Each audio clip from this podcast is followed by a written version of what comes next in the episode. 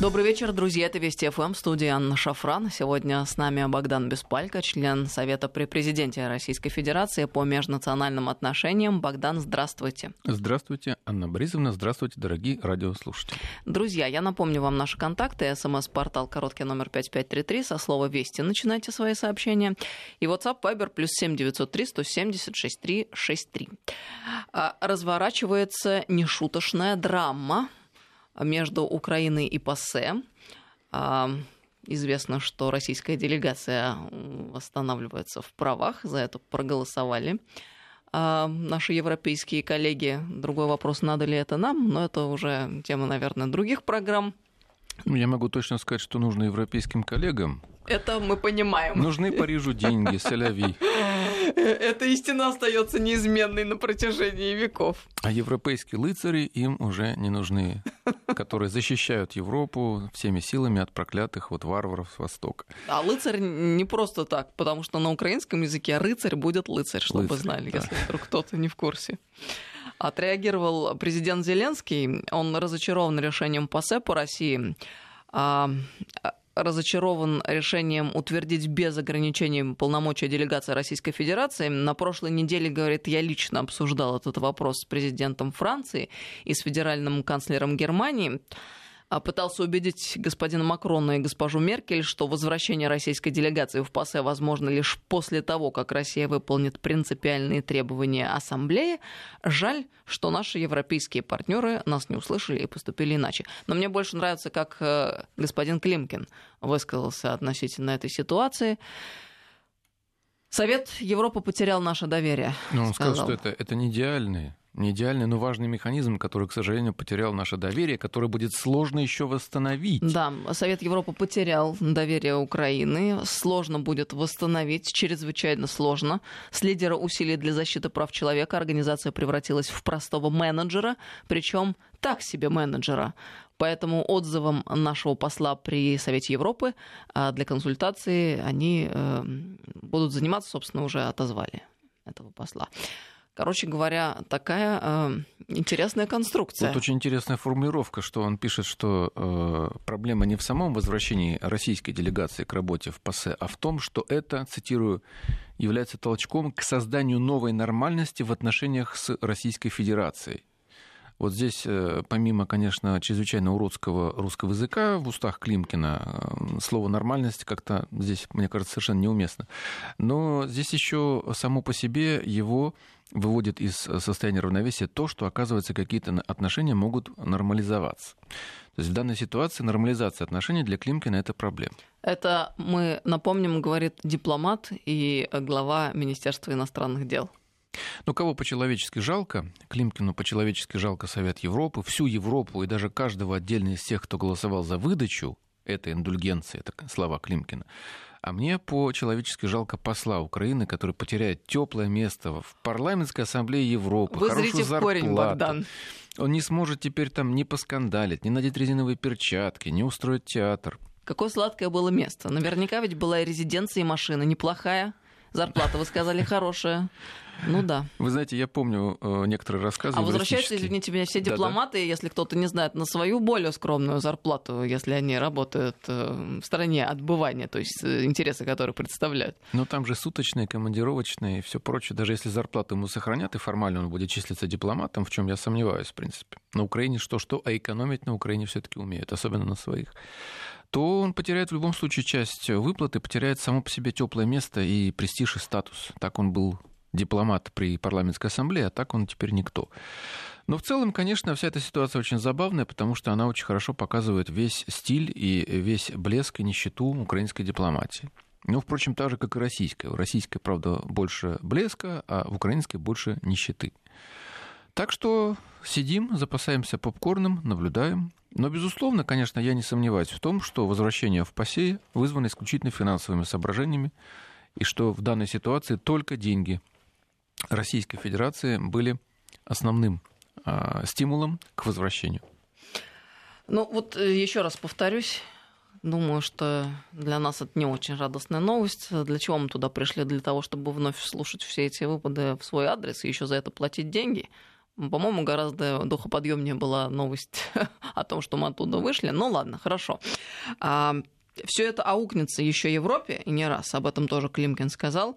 Короче говоря, Украина в лице и президента, и министра иностранных дел так Европе очень сильно погрозили – Интересно, вот каково отношение теперь европейцев э, к украинской стороне, учитывая сам процесс голосования по этой резолюции. Я напомню, что украинские депутаты в ПАСЕ во время принятия этой резолюции внесли 226 поправок с тем, чтобы затянуть рассмотрение документа. Длилось оно около 9 часов, и, по-моему, они там чуть ли не в начале 12 разошлись вообще. Вы знаете, Анна Борисовна, я не думаю, что это коренным образом изменит отношение к украинской делегации, к украинской дипломатии в целом, потому что ее никогда всерьез и не воспринимали. Украина — это государство, о чем я много раз уже говорил, не обладающее политической субъектностью. Это государство, которое использует.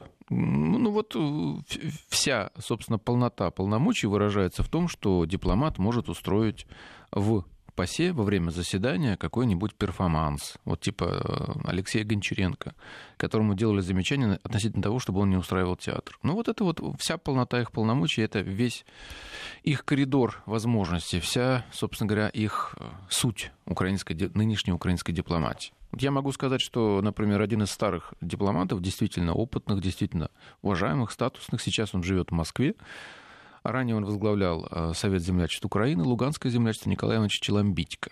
Вот э, это действительно дипломат. Вот его можно было уважать, и он никогда бы не позволил ни так обращаться с собой, ни, естественно, самому себе так вести себя а, во время каких-либо мероприятий.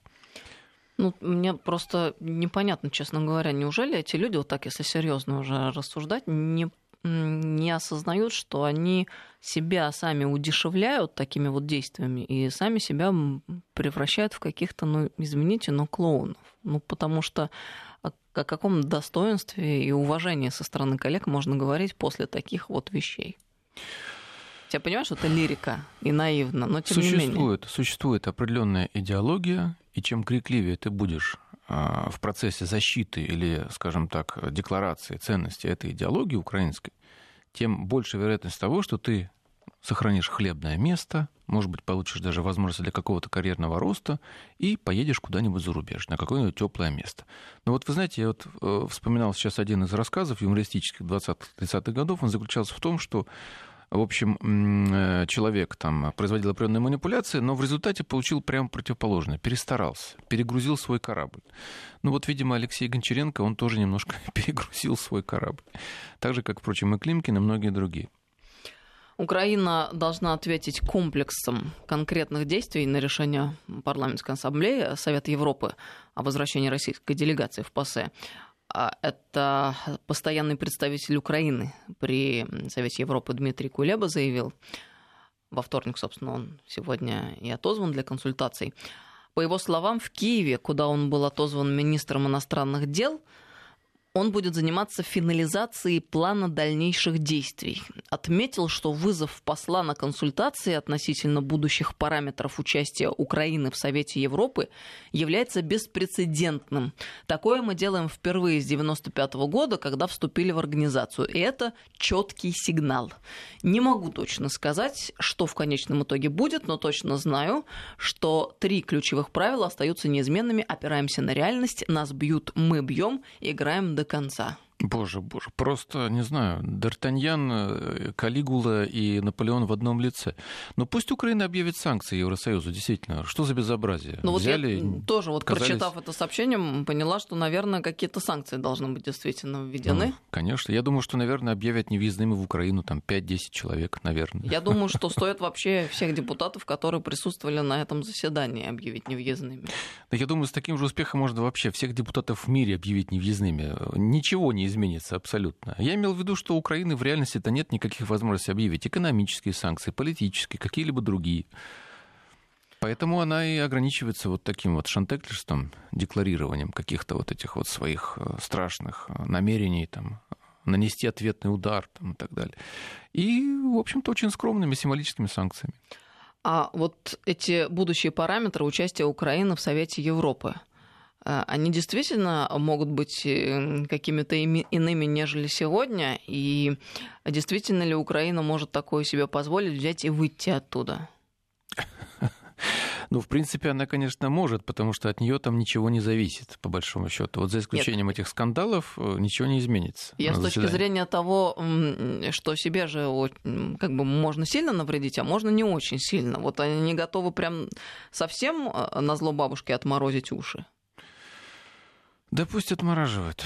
Вот я смотрю на все это, мне кажется, что многие люди потеряли шанс стать профессионалами в цирке, например, стать хорошими клоунами и так далее. Ой. А вот в данной ситуации я убежден, что для э, украинской делегации, по крайней мере, это подходит в полной мере. Дело в том, что давайте э, начнем с главного, с основания. Какую основу вообще э, что Украина вносит в Европейский Союз вот от себя. Она сейчас государство, которое ассоциировано с Евросоюзом. Что она вносит? В безопасность, в экономическую стабильность, может быть, э, в экономический рост Евросоюза. Насколько это а, мощный вклад? С моей точки зрения, этот вклад абсолютно ничтожный. И я думаю, что в Европе это тоже прекрасно осознают. Другое дело, что на Украине надеются, что из политической какой-либо целесообразности, из политического интереса Украину по-прежнему будут содержать, ей по-прежнему будут разрешать принимать участие в работе разного рода институтов а, с демонстрацией того, что она якобы полноправный партнер. Ей по-прежнему будут давать подачки в виде разного рода кредитов или просто каких-то безвозмездных платежей. Ей будут, возможно, расширять квоты для продажи ее товаров на европейском рынке и так далее, и так далее. Все это не может позволить функционировать полноценно государству но может позволить неплохо жить небольшой прослойке политического класса. Вот всем этим министрам, делегатам, людям, которые получают зарплату в МИДе, в администрации, в других местах и так далее. То есть вот они за это, собственно говоря, выступают, за хороший уровень жизни для этой прослойки. На всех остальных им ровным счетом, ровным счетом они им безразличны, так скажем, прилично. Ну, на самом деле, э, насколько мне видится, это действие Совета Европы, оно вовсе не про то, чтобы насолить Украине, а про то, чтобы вернуть Россию с целью получать от нее финансовые взносы. Да, безусловно, с точки зрения парламентской ассамблеи, конечно, Россия, она вносила туда, могу ошибаться, но чуть ли не до двух третей бюджета работы этой организации. И я тоже, так же, как и вы, сомневаюсь в том, что нам нужно было туда возвращаться.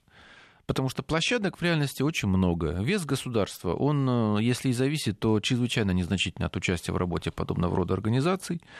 А финансировать э, площадку и организацию, где э, нас фактически подвергали дискриминации, участие нашей делегации, на мой взгляд, нецелесообразно. В любом случае мы рискуем опять попасть в точно такую же ситуацию. Ну и зачем тогда мы финансируем всю эту организацию, по большому счету? Вот у вас есть истинные европейцы, а, настоящие арийцы, вот, лыцари Европы. Вот, пожалуйста, пусть они вас и финансируют тогда.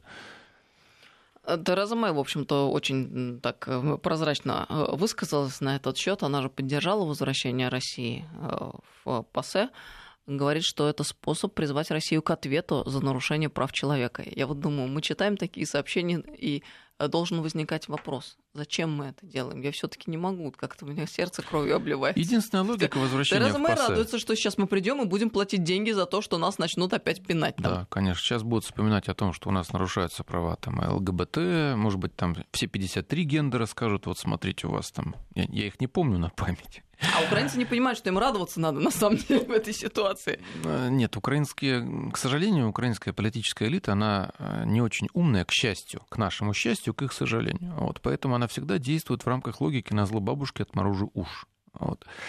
Но, э, безусловно, она должна была бы радоваться. По идее, смотрите, вот еще один способ изъять деньги у России в пользу организации, которая России не приносит ровным счетом никакой пользы. Ну, почти не приносит. Но еще одна площадка, где мы можем заявить о своем мнении. Но эта площадка, она, в принципе, не может, скажем, снять санкции с нашей страны. Она не может э, э, нам позволить э, ликвидировать какие-либо механизмы по максимизации убытков для нашей страны, которые нам пытаются навязать, например. Мы сами ничего там тоже навязать не можем. У нас нет права вето.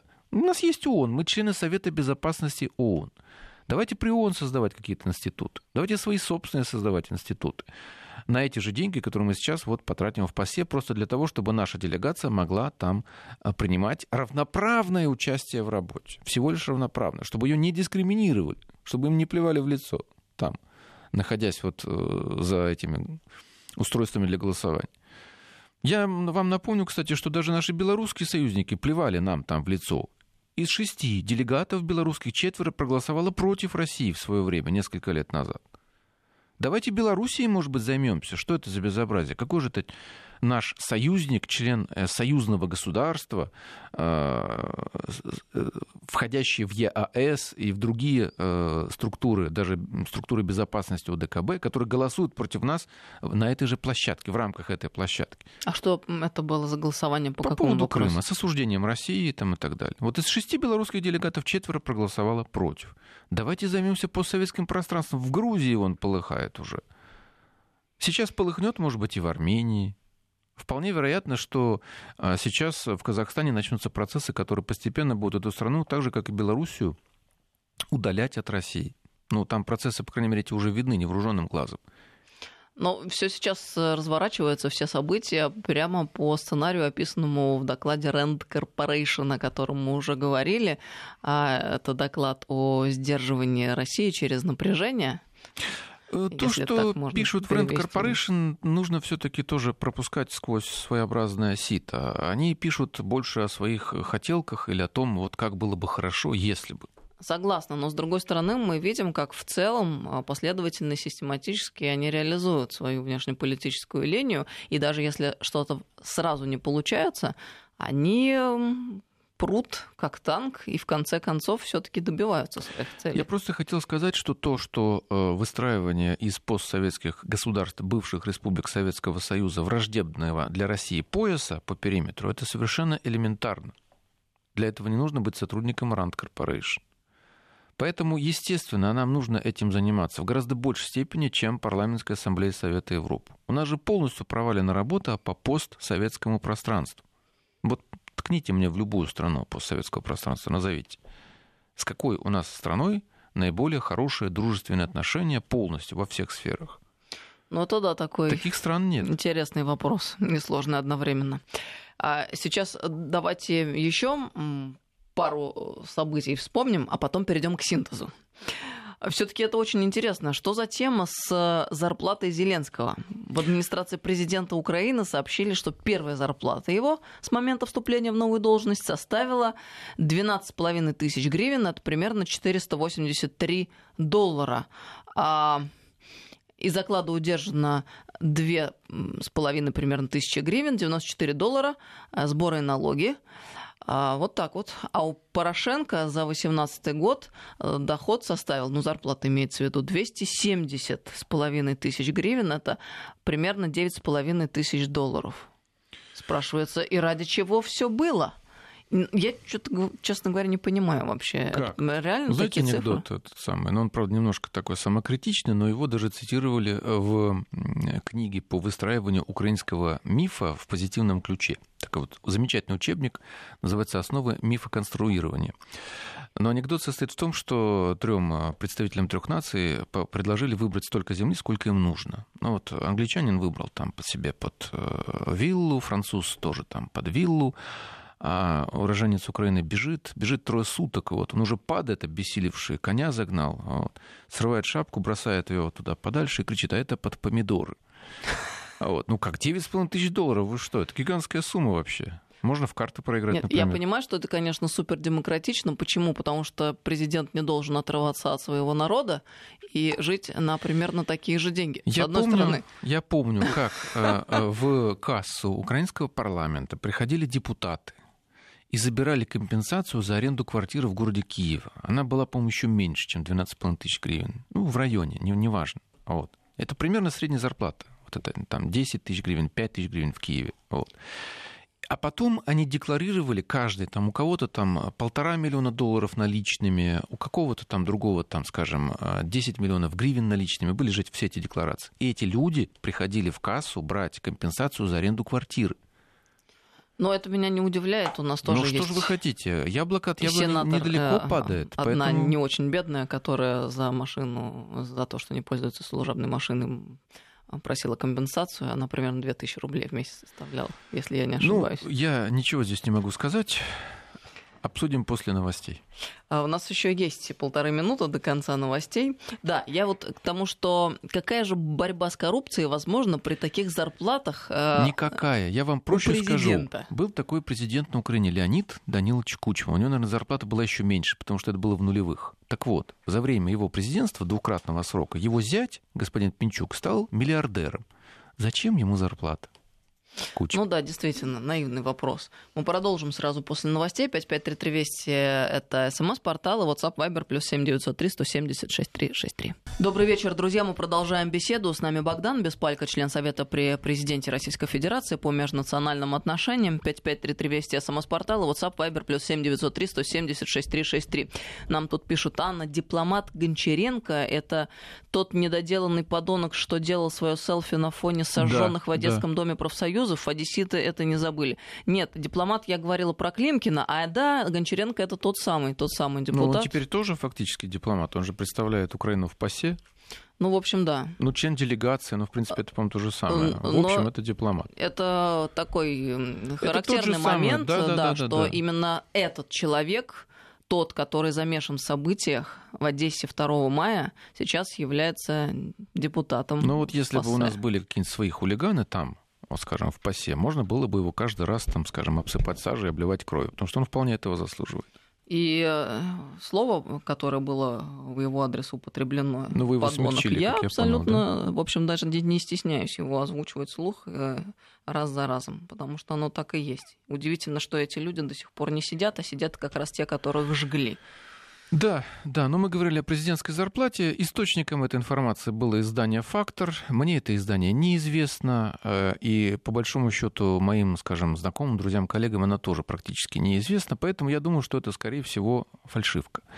Я допускаю, что формальная зарплата президента Украины может быть небольшой, но вряд ли все-таки она составляет 480 долларов. И, конечно же, я еще раз повторю, что для президента такой достаточно большой страны, как Украина, я думаю, что она вообще, в принципе, значения не имеет.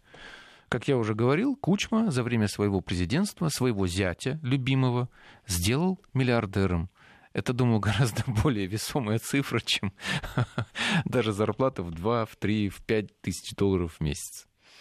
А, Европе прием России в ПАСЕ аукнется снятием санкций с России и притоком капитала в Европу в результате возобновления торговли с Россией Александр Киев. Это сообщение Абсолютно из Украины. прав Александр, тем более, что европейцы уже постоянно говорят о колоссальных убытках в результате санкций. Эти убытки составляют до 700 миллионов евро в месяц. Вы можете себе представить? В Германии фермеры э, покупают вот эти вот рекламные билборды, на которых пишут э, свои требования о снятии санкций в отношении России. Потому что воюет, по сути, с Россией в финансово-экономическо-торговом аспекте Соединенные Штаты Америки воюют, а страдает-то Европа, она несет убытки. Американцы несут убытки очень-очень умеренные. И если им выгодно, они всегда могут свои собственные санкции нарушить. Поэтому в данной ситуации, конечно, снятие санкций – это э, колоссальный экономический импульс для Европы будет. Это сотрудничество в энергетической сфере, это колоссальный подъем для них фактически производства и продаж, по большому счету. Мы готовы покупать их товары. Мы все их любим, мы все их покупаем. И, естественно, э, для них это будет очень большим стимулом к росту, для роста экономики, особенно для Германии. Германия производит триллион долларов в год продукта. Его надо куда-то продавать. Смогут ли они, вопрос, переселить себя и начать действовать, исходя из национальных интересов, или все-таки даже я бы сказал, чашу весов. Я бы даже сказал, что здесь э, вассала. интересы субрегиональные, это суперрегиональные. Ведь по сути это политический континент Европа, Евросоюз, и он весь страдает от Португалии до Германии от э, Швеции до Италии там, и так далее. К сожалению, пока самостоятельности не хватает. Для отмены режима санкций достаточно а, голоса одной страны, члена Европейского Союза, например, Италии. Когда спрашивали политиков, почему вы тогда не проголосуете, вы же тоже несете колоссальные убытки. У всех этих стран колоссальный государственный долг и так далее. Но вот мы не хотим нарушать европейскую солидарность. Но на самом деле э, это, конечно же, объяснение э, не совсем правдивое, потому что в реальности это означает определенное отсутствие субъектности, так же, как и у Украины. Просто Украина это бедное государство, нищее, по сути, с нищим населением. А Евросоюз это достаточно большое сообщество, экономическое, политическое, ну, может быть, даже военное, но пока что ни армии, ни спецслужб своих у них нет единых европейских. Но в военном смысле все-таки в вассальном положении находится Европа. Это факт, Но получается, что и в экономическом, в экономическом тоже. Если человека заставляют в ущерб себе объявлять санкции, это Турция не слушается Соединенные Штаты Америки и не боится санкций со стороны Соединенных Штатов Америки, а Евросоюз боится, Евросоюз выполняет эти указания. Тут еще одна интересная вещь. А, студия «Квартал 95», которая своими сатирическими программами известна высмеиванием власти, таки собирается в ближайшие выходные а, выпустить а, программу по поводу Владимира Зеленского и его действий на посту президента, уже будут его критиковать. Но это ладно. Понятно, что, в общем, их стратегии, они должны отвечать чаяниям зрителей. Мне нравится, что пишут по поводу э, грядущих выпусков с участием или про Зеленского. В основу каждого из выпусков программы будут браться актуальные события и проблемы текущей недели, и э, будут даны ответы на вопрос, почему получается так, что у нас ничего не получается. Проект поднимет вопрос, есть ли у нас вообще демократия, власть народа, в чем она заключается и кроется ли какой-то смысл за этим громким названием. И вот выходит такая очень интересная вещь и прям-таки парадокс. Та программа, которая как бы юмористическая, сатирическая, ставит э, ребром, в общем-то, вопросы из суровой действительности, из той жизни, в которой люди живут. Я а вот те люди, которые как бы должны заниматься реальными вопросами, э, ничего адекватного пока не сказали. Ну, в общем, клоуны ушли в политику, а политики в клоунаду. Но я не верю, что там будет какая-то жесткая критика на самом деле. Думаю, что в реальности это будет критика по принципу э мог сделать великолепно, а сделал просто хорошо давайте поддержим нашего э, участника, нашего комедианта, который стал президентом. Примерно так. Скорее всего, это же, по большому счету, спонсоры оплачивают и студию «Квартал 95», и телеканал тоже принадлежит спонсорам Зеленского. Вряд ли они будут его сейчас топить. Скорее, они могут э, имитировать осторожную критику в его адрес, чтобы он еще больше стал похож на Голобородько. А с другой стороны, подспудно они могут э, ему продемонстрировать, что как его возвели на пьедестал, так могут оттуда потихонечку и стащить. А, а может быть, быть это и проект в поддержку перед Э, выборами в Верховную Раду да, партии тоже «Слуга народа». Конечно. А, но есть опасность для Украины еще одна сегодня, на мой взгляд. Ведь Грузия может перетянуть на себя одеяло. Как полагаете, есть такой вариант? А главного, э, скажем так, главной страны Майдана, что-то в этом роде. Русофобской главной страны. Ну, есть замечательная личность, которая объединяет Грузию и Украину. Михаил Николозович Саакашвили – Товарищ вот. Сааса, да, ах, да. какой прекрасный товарищ. Так что я думаю, сейчас наступит его время, звездный час второй, звездный час 2.0. Но, конечно, а, то, что происходит в Грузии, это очень тревожно, это очень раздражает, но, опять же, это выявляет фактически отсутствие нашей работы на постсоветском пространстве. Получается, что ни экономическая заинтересованность, ни экономический интерес, ни то, что мы находимся рядом и являемся соседями, и то, что у нас есть большое объединяющее нас историческое прошлое, не оказываются какими-либо решающими весомыми факторами для выстраивания международных отношений. Достаточно настроить толпу, купить несколько а, оппозиционных партий, журналистов, и можно полностью поменять политику, можно полностью поменять ценности. Этих людей, которые сейчас живут в Грузии, будут воспитывать уже по-другому, на искаженных совершенно а, нарративах, то есть на искаженном преподавании истории, и там уже все это будет подаваться абсолютно по-другому, вся наша вот несколько сотлетняя история. Я вот недавно а, слушал, опять же, по радио, а, по-моему, даже по вашим уже радио, по вестям, слушал размышления одного из экономистов, который размышлял на тему того, удастся ли Грузии заменить российских туристов американскими, британскими и датскими. Мне очень нравится эта тема. Да, Я прям вот он... вижу, как из-за океана поехали американские туристы в Грузию. Ну да, но он говорил, что даже при том, что, может быть, и поехал бы кто-нибудь, для а, гражданина России, для русского Грузия это вещь абсолютно понятная. Это для него вещь на подкорке. Это сразу возникает целый большой ассоциативный ряд там, и так далее. Ему не нужно объяснять, что такое Грузия, грузинская кухня, горы там, и так далее. Художники, кино, Художники, культура. кино, да, все. То есть он знает, куда он едет. Ему это нравится. А для датчанина Грузия это ну, что-то вот между Лаосом, э, Коста-Рикой и Центральноафриканской Республикой. Это неизвестное. Что там такое, как, почему, может, мне не понравится это и так далее. Поэтому, конечно же, вот этот вот колоссальный пласт нематериальный, накопленный капитал, он не дает покоя тем, кто хочет выстроить вот этот враждебный антироссийский пояс. Его хотят разрушить. Одномоментно разрушить его невозможно. Но, с другой стороны, привести к такому состоянию, когда он начнет уже осыпаться, возможно. Это мы видим сейчас и на Украине, и в других республиках, только еще в самом начале пути. На Украине это все уже горит. Этот дом уже, сруб этот уже горит так, что его только разобрать и потушить. А в других странах вот он еще все-таки не совсем истлел или не совсем сгорел. Поэтому та осторожная нормализация отношений между Россией и Грузией, которая началась вот после а, войны 2008 года, а, отменили визовый режим, а, началось активное проникновение граждан, началась торговля, отменили запрет на продажу грузинского вина в России там, и так далее. Все это неизбежно привело бы к тому, что ряд политиков, по крайней мере, хотя бы их часть, они бы задумались о том, что, слушайте, а все-таки надо с Россией жить, ну, хотя бы из рациональных соображений в мире дружбе, согласии. Давайте тогда не будем акцентировать э, внимание на каких-то нарративах, которые вот являются антироссийскими однозначно. Давайте вот будем все-таки акцентировать там на, на Георгиевском трактате на том, что Россия спасла Грузию фактически от того, чтобы всех грузин вырезали. Их там 50 тысяч человек осталось.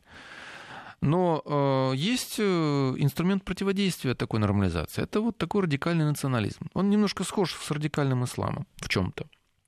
Потому что он по большому счету иррационален. Вбрасывается какая-то цель, вбрасываются какие-то э, вот, скажем, даже не, э, не, не идеология, а идеологемы какие-то. В свое время меня поразило, когда я был на торжествах межнациональных в Московском университете МГИМО, это бывший просто институт МГИМО, сейчас это университет МИД России. Он был, э, праздник этот межнациональным, и там присутствовали практически э, студенты, которые принадлежат к разным общинам. Вот этим вот э, азербайджанцы, армяне, грузины и так далее. И каждое делало свою какую-то презентацию, что-то вот свое показывало. Вот, какой-то талант там, и так далее. Но при этом, конечно, она старалась показать еще и страну. Но вот в процессе презентации грузины показали карту Грузии. И э, я и мой товарищ, который там сидел, мы были поражены, потому что вообще-то это Грузия, которая так хорошо в полтора-два раза больше своих нынешних формальных границ. Туда и Сочи входит, там часть Краснодарского края и так далее. А это было преподнесено как настоящая карта сегодняшнего дня, я не очень поняла.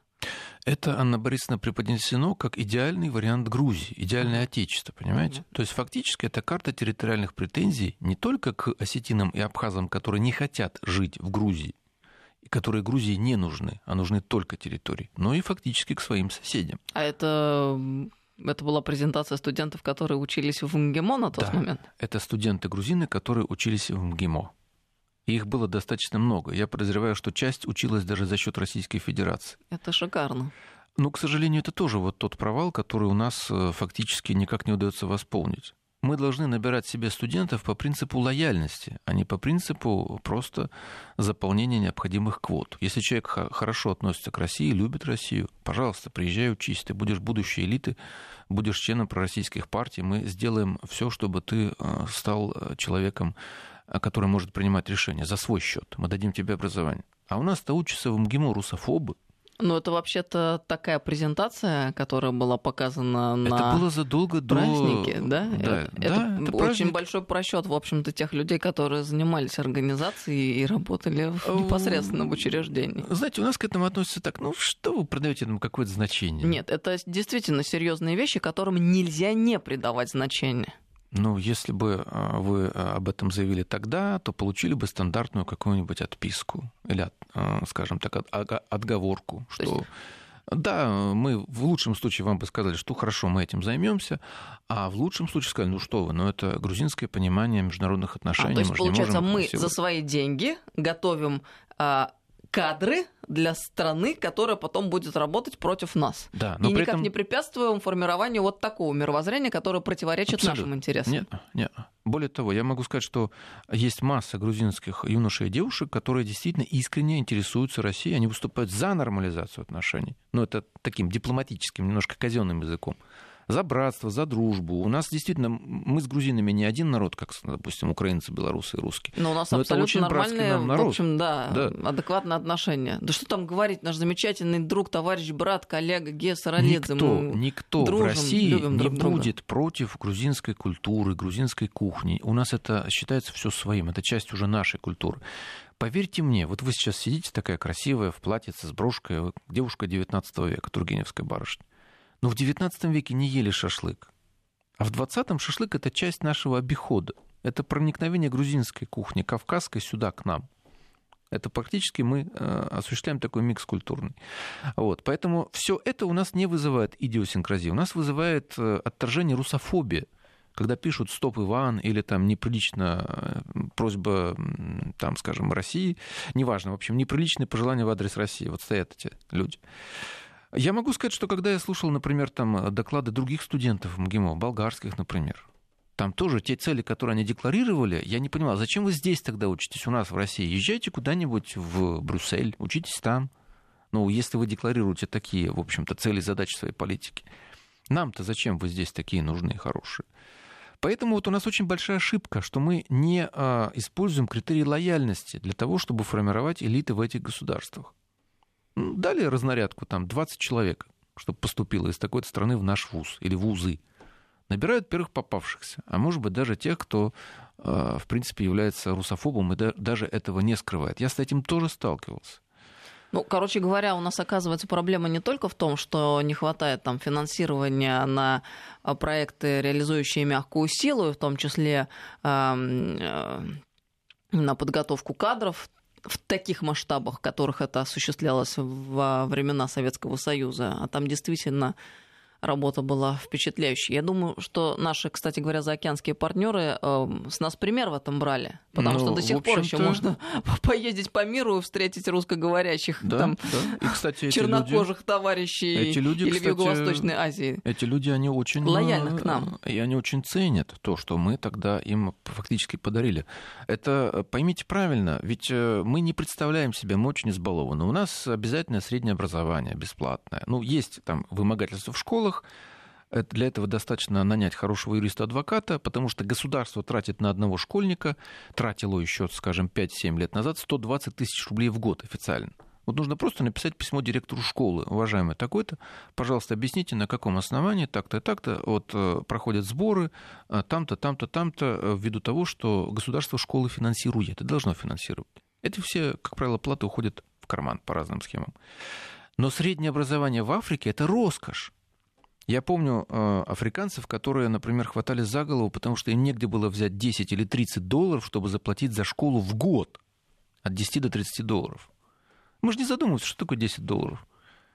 500 рублей, да, в кафе просто перекусить. Да вот недавно Ливадийский форум проходил в Крыму под Ялтой. Там выступал э, экс-посол одной из африканских стран, который закончил МГУ а еще в советские времена, там, естественно, он женат на русской женщине, и, и пафос речи которого сводился к тому, что все, что у него есть в жизни, ему э, дал Советский Союз и Россия. Но я думаю, что он говорил абсолютно искренне. Он очень, что... Это была очень искренняя пламенная речь, он имел большой успех, потому ну что вот он действительно от души говорил. Вот я думаю, что, может быть, с большим эффектом стоило бы набрать студентов из этой страны, вот даже вот э, попросить этого Э, господина, чтобы он осуществил набор людей, которые вот хотят учиться в России.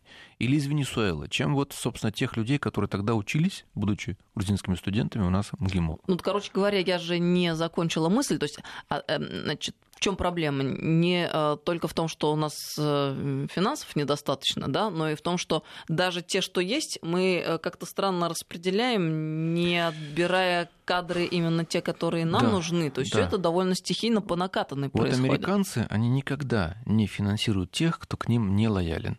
Более того, лояльность всех, начиная от грантоедов до даже бесполезных грантоедов, до студентов, они всегда ее тщательно проверяют, подтверждают Они даже просят предоставить страничку, а, адрес странички в соцсетях, чтобы посмотреть, что человек там пишет, какие фотографии он там размещает. Это же все абсолютный критерий лояльности. Не лоялен? Простите, мы имеем полное право вам ничего не давать. И я с этой логикой согласен. А у нас ничего этого нет, к сожалению. У нас очень ведется в этом плане работа небрежно. Она не сформирована, мы не привыкли еще к этому. Хотя уже давно было бы пора, потому что полыхает у нас по периметру всего нашего постсоветского пространства. Ну, в частности, одна э, из причин, э, по которой произошло в Грузии, все то, что произошло, это нормализация отношений э, с Россией в последнее очень время. Робкая, очень слабая, но тем не менее, да. Но мы понимаем, что наши оппоненты геополитические никогда ни при каких обстоятельствах не дадут произойти тому, чтобы мы вошли в какое-то нормальное русло а, в наших э, межгосударственных двусторонних отношениях. Переформатирование и переконфигурирование – оно вот уже совсем э, и окончательно состоялось, если говорить о Грузии, или там какие-то шансы еще есть, на ваш взгляд? Нет, я думаю, что шансы, безусловно, есть. И есть э, грузины и грузинская молодежь, которая готова работать. Но в это нужно вкладывать усилия. Ну вот как Гия Старолидзе, наш коллега, говорит, что на самом деле настоящий грузин э, это верующий человек, православный, это основа культуры, там, тысячелетний, и все вот эти вот штампы а, либеральные, которые навязываются современной Грузии, они в корне противоречат вообще традиционному укладу и тому, а, что из себя должен представлять грузин. Там, ну, в своих же глазах, да? да. Это все не близко. Ни гей-парады, ни а, антирелигиозная риторика а, и так далее и тому подобное. Но, тем не менее, происходит так, что меньшинство всегда м, диктует свою повестку. Если меньшинство активное и агрессивное, оно всегда будет навязывать свою волю пассивному разобщенному большинству. Вот почему я не верю в те 73%, которые поддерживали Зеленского. 73% это просто голоса, которые ему отдали. Это не партия, не организация, это не какое-то территориальное объединение и так далее. Поэтому их может очень легко волю переломить путем вот э, навязывания своей воли на Украине, да и в Грузии тоже. Мы везде это можем увидеть. Вот у нас мало времени остается до конца программы. Э, удалось только основные вещи сегодня проговорить, ну, под конец потому что анекдот, много случилось. Под конец анекдот, что э, э, раскольничий патриарх Филарет обвинил раскольников из ПЦУ Епифания Думенко, своего выкормыша, в захватах, захватах храмов Киевского патриархата, в рейдерстве, по сути. Это действительно анекдот. Вор у вора украл. Я даже не знаю, как можно это откомментировать, потому да что молиться кажется... за Филарета надо, что вы? Это человек, который дискредитирует идею украинской автокефалии лучше, чем кто-либо другой. Ну, просто происходит уже то, чего не могло бы происходить в нормальной жизни, но изо дня в день э, мы наблюдаем какую-то новую, уникальную, удивительную картину. Просто вопрос, к чему это приведет, я как-то не вижу никакого пути, кроме как развал и возвращение в родную гавань с одной стороны, и окончательное отделение тех частей, которые никогда не могут быть с нами вместе ментально. Ну, то есть только так. Вероятно, мы все это увидим в скорости, я думаю. Богдан Беспалько был с нами сегодня в студии, а, член Совета при президенте Российской Федерации по межнациональным отношениям. Богдан, спасибо вам большое. Спасибо всем. И до новых встреч.